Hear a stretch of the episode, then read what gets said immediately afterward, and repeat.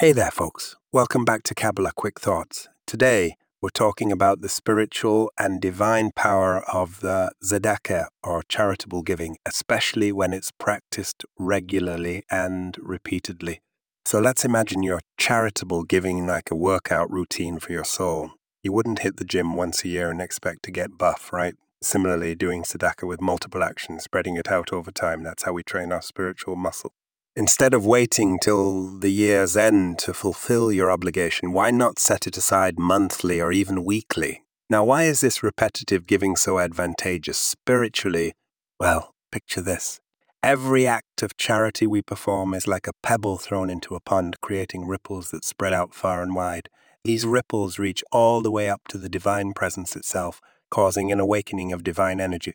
In Kabbalah, we call this uh, obifrat, and here's a little extra nugget of wisdom for you. Supporting the poor in Israel, that's an even greater mitzvah. Well, that's an even greater mitzvah. Well, let's save that story for another episode, shall we? So remember, folks, your acts of tzedakah are like spiritual push ups, strengthening your soul and resonating in the divine realms. So why not start your spiritual workout routine today? And until next time, keep those quick thoughts coming.